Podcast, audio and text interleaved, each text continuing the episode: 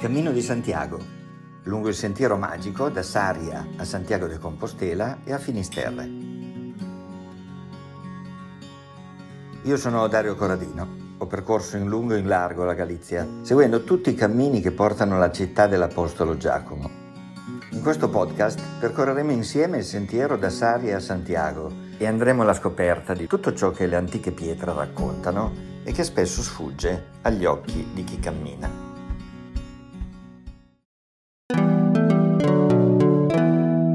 Tracce di Tolkien.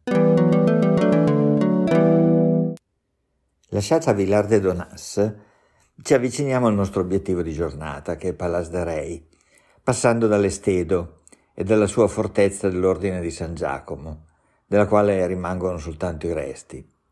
Prima della meta incontreremo una curiosità che potremmo in qualche modo definire letteraria.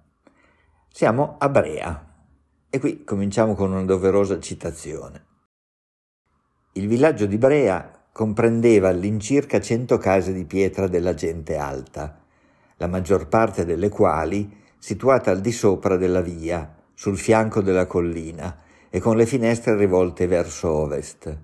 Da quella parte vi era un profondo burrone che partendo dalle falde del colle tracciava un grande semicerchio e la cui parte interna era chiusa da una fitta siepe. La strada lo attraversava su di un cavalcavia e, nel punto dove sbucava la siepe, era sbarrata da un grande cancello. La citazione è da Tolkien, Il Signore degli Anelli, La Compagnia dell'Anello, libro primo, capitolo 9. Brea è un pugno di case sulla strada per Santiago de Compostela, anzi due perché c'è una brea fra Sari e Portomarin e un'altra brea poco prima di Palas de Rei. Le case di pietra ci sono, in tutti e due i villaggi, la siepe anche, ma non è facile vedere la gente alta e neppure il profondo burrone.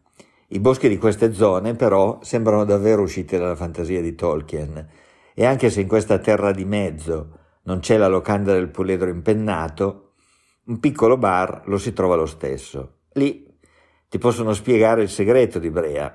La parola in galiziano significa pausa. Insomma, è come se questi borghi fossero una pausa fra un paesino e l'altro. Ma Brea in galiziano è anche il nome che si dà alla resina che veniva utilizzata per sigillare i barili pieni di cibo da conservare. Una pausa tra una doga e l'altra del barile. Non sono poche in realtà le analogie fra il cammino di Santiago e l'epopea di Frodo e dei suoi amici, che lasciano la contea e il loro tran tran quotidiano per tuffarsi in un'avventura fino al Monte Fato. Loro devono distruggere l'anello del potere. E tu, pellegrino?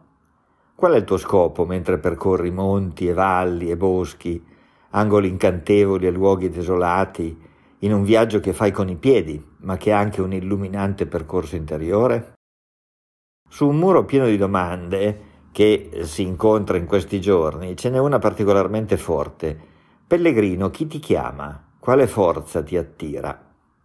La risposta è complessa e al di là e sopra tutto c'è quel potente faro, quel magnete nel cuore della cattedrale di Santiago che da secoli attrae persone da tutto il mondo verso una cripta che ospita i resti di un amico di Gesù.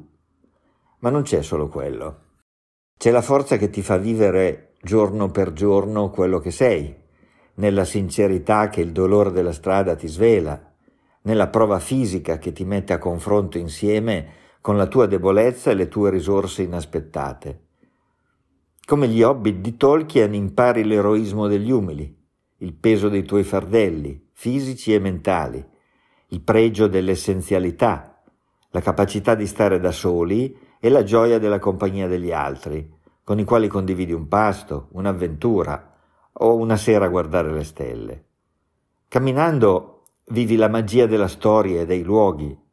Certo, qui non dovrei affrontare stregoni o animali parlanti, ma misteri e leggende aleggiano ugualmente su tutto questo antico percorso, con le ombre delle fattucchiere, i segni solenni dei templari, i vividi simboli dei Celti. Frodo, nel racconto di Tolkien, arriverà al Monte Fato e tu a Finisterre.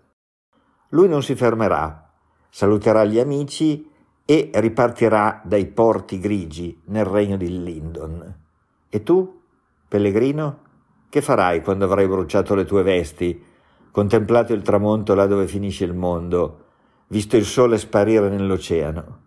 Che farai quando avrai passato un colpo di spugna sui disagi del tuo passato, sperando di sentirti almeno un po' una persona nuova?